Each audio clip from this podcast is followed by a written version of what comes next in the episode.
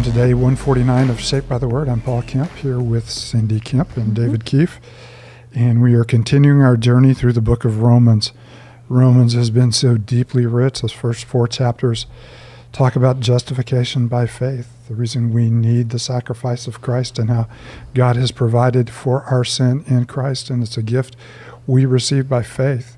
And uh, he takes us all the way back to the Old Testament, mm. where Abraham believed God and it was credited to him as righteousness. So in chapters you know, 5 through 8, we were talking about the dynamics of the Christian life, the new realities we have because we are in Christ and how we live those realities out. There is a break in 5 through 8, and chapter 7 is probably one of the most uh, discouraging chapters in there because uh, Paul continues to talk about slavery to sin and the law, and how the law actually aggravates sin in us rather than being a cure to sin. The problem, he says, is not with the law, the problem is in us because we are sold as slaves to sin. So let's read chapter 7, knowing that chapter 8 is coming tomorrow mm-hmm. and uh, that there is a hopeful answer mm-hmm. in Christ and what he is doing in our lives mm-hmm. through the Holy Spirit. So before we dig into chapter 7, uh, David, do you mind lifting us up with the word of prayer. No, let's pray. And Father, now as we do come to your word, we ask that you would meet us where we are.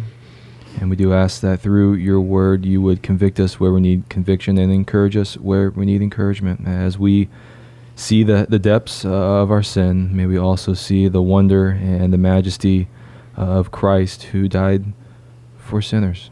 And so, Father, as much as our sin um, may weigh us down. May we now look to the good news of what Christ has done for us. And we pray this all in his wonderful name. Amen. Amen. Romans chapter 7. Do you not know, brothers and sisters, for I'm speaking to those who know the law, that the law has authority over someone only as long as that person lives? For example, by law, a married woman is bound to her husband as long as he is alive. But if her husband dies, she is released from the law that binds her to him. So then, if she has sexual relations with another man while her husband is still alive, she's called an adulteress.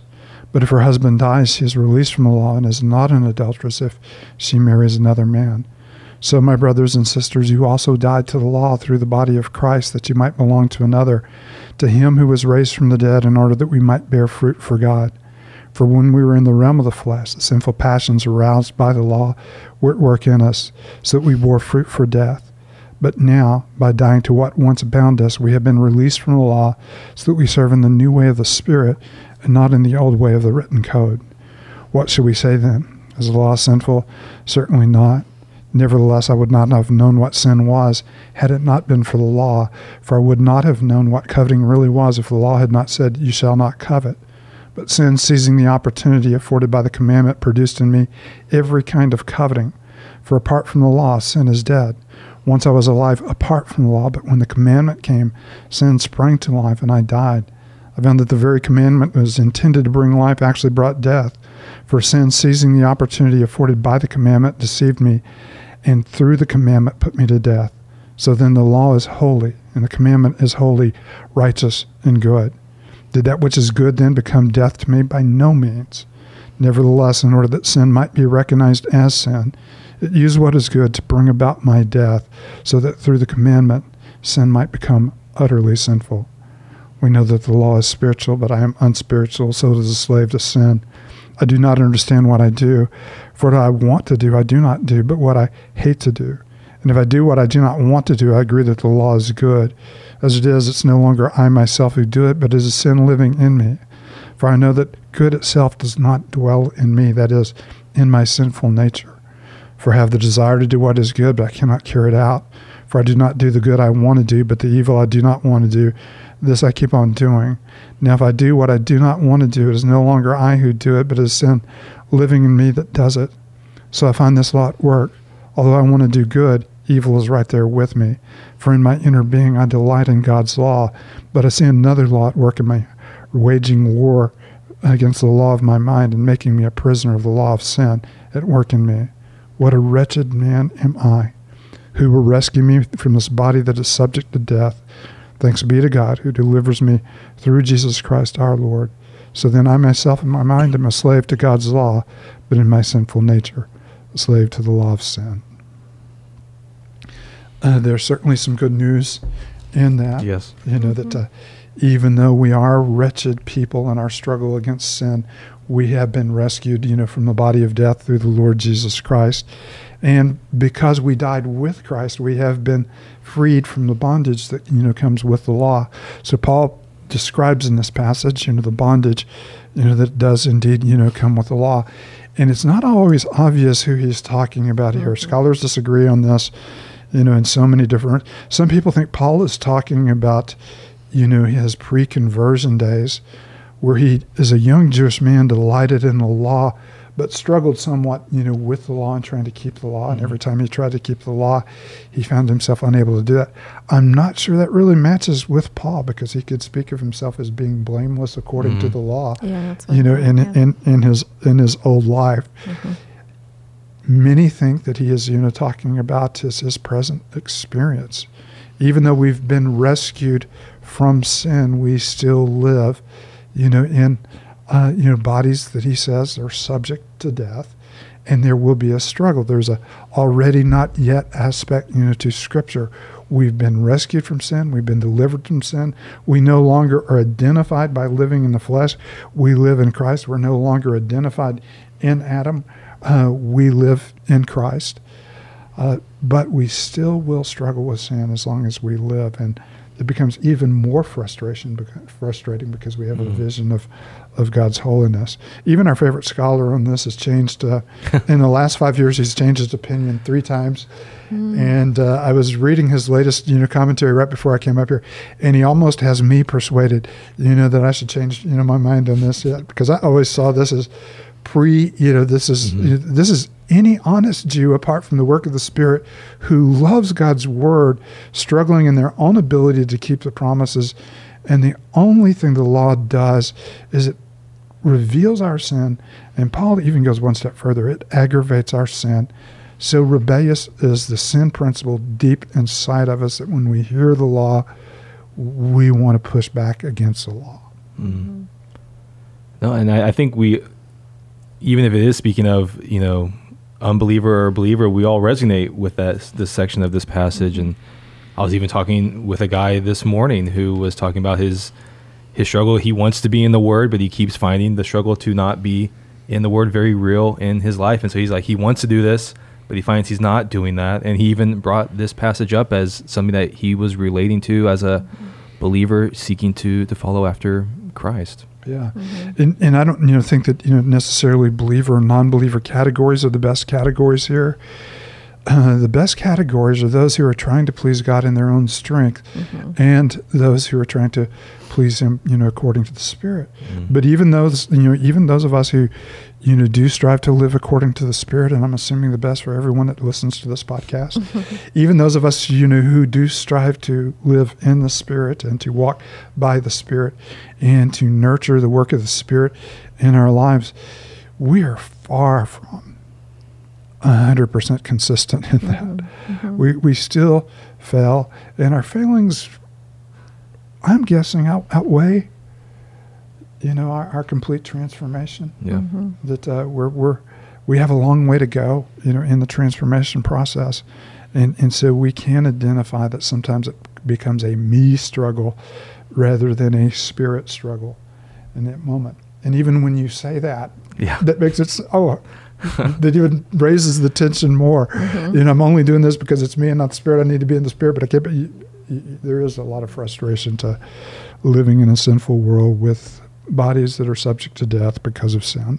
hmm Yeah, like verse 8, because it kind of feels like it's saying the same thing that you just said. But sin, seizing the opportunity afforded by the commandment, produced in me every kind of coveting. So he's like, I not only became aware that I covet, it felt like everything, it, it just, know, probably blew it out of proportion, but all of a sudden he's keenly aware, which, you know, we should rejoice in that, that we actually have a mirror in front of us that says, you know, you're not as great as you think you are, maybe, or that, you but know. the deliverance we have in Yeah. Christ is more awesome than you know than we'd ever believed. exactly. You know, that's uh, you know something you know, Keller often says, Mhm. or Timothy Keller often says, in, in relationship to the gospel, the truth of the gospel is Mhm. you're far worse than you ever dreamed you were, but God's love for you and grace in Christ Jesus is far greater than you ever Exactly. dreamed it could be. Mhm. And, and and that is, you know, that is the encouragement, you know, in, in the middle in the middle of all of this. And even in that verse, as we were reading it, it- it's not just that the law just reveals sin, but that it's also revealing our personal Yeah. sin. You know, it's not just like, well, Exactly. Paul's like, well, you know, reveal sin. He's like, no, it revealed it in me. Yeah. And that's why he says that pretty um, kind of wild phrase in, in verse 24 what a wretched man I am. Mm-hmm. And so we should probably be led to that conclusion about Mm-hmm. each of ourselves.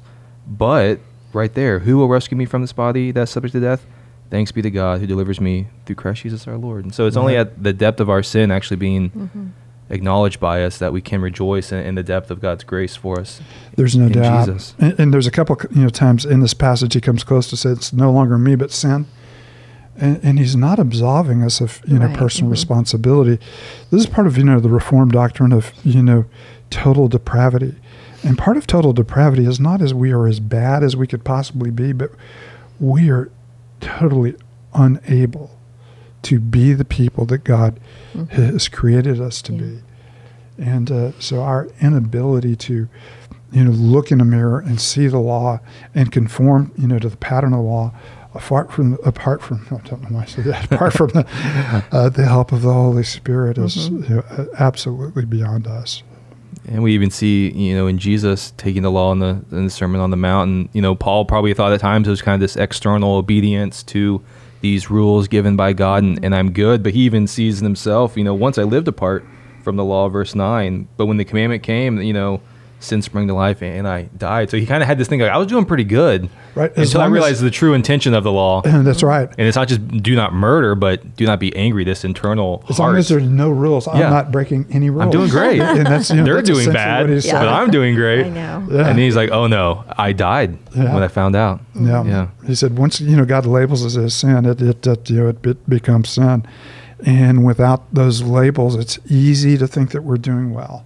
You know, when we compare ourselves, you know, to our own, you know, sense of feeling and our own sense of rightness, rather than you know getting it, you know, from the law. And of course, he says that the, the law and the commandment are holy, righteous, and good. That is not the problem. The problem does not lie with the law. The problem lies with us because we have sin residing in us. And uh, I, I, I do even in one sen- sense he says sin springing into action. In other words, the very fact that Yeah. you tell me I can't means that, oh yes I can. Oh, watch me. Yeah, just Yeah. watch me. Mm. And yet, you know, Christ came to defeat sin. I mean, it, it's it's um, encouraging to me and for us, my brothers and sisters. You also died to the law through the body of Christ, that you might belong to another, to Him who has been raised from the dead. Absolutely. So the you know the hope is that yeah, I am I'm I'm pretty wretched, but And, and that is his entire point. He, he Mhm. starts us by saying, you know, uh, if a woman's husband dies, she's no longer obligated to Right. him. And if someone dies, they're no longer obligated, you know, to the law. Guess what? You've died. hmm You died with Christ. Uh, you, when you were baptized, you know, in chapter six, with him, you shared in his death and you shared in his resurrection. And in the new, uh, the new life you live, you, you're not bound to the law as a way of righteousness. hmm You are bound to the Holy Spirit to complete in you uh, the vision, you know, that the law gives us of God's righteousness. And, and so we've died a death and we no longer have to live for sin. So we need to you know, realize our position is we're not slaves to sin. Our position is we're no longer in Adam. Our position is we're no longer in the flesh, but we're in the spirit. But our reality is that work is not yet complete in Mhm. us, and until it's complete in us, we will still, you know, struggle with sin. It's kind of the And, yet uh, not yet. yeah, absolutely. Yeah, the tension. We've received the first fruits of the Spirit, and yeah. we do have, you know, a greater victory over the sin than we've ever had before, but we do not have complete victory, and that's always, you know, going to be frustrating to Mhm. us. Mhm. Mhm. It is. Wait until tomorrow. We'll do uh, chapter 8 and Mhm. you'll be deeply encouraged. Yeah. Yes. Cindy, do you mind closing us with a word of prayer? I don't mind. Father, we um, really resonate with these words. Um, we know that uh, we still have this this body of, of death or this flesh that loves sin and we desire for something different and more, but yet we, we know the reality of, of failing there.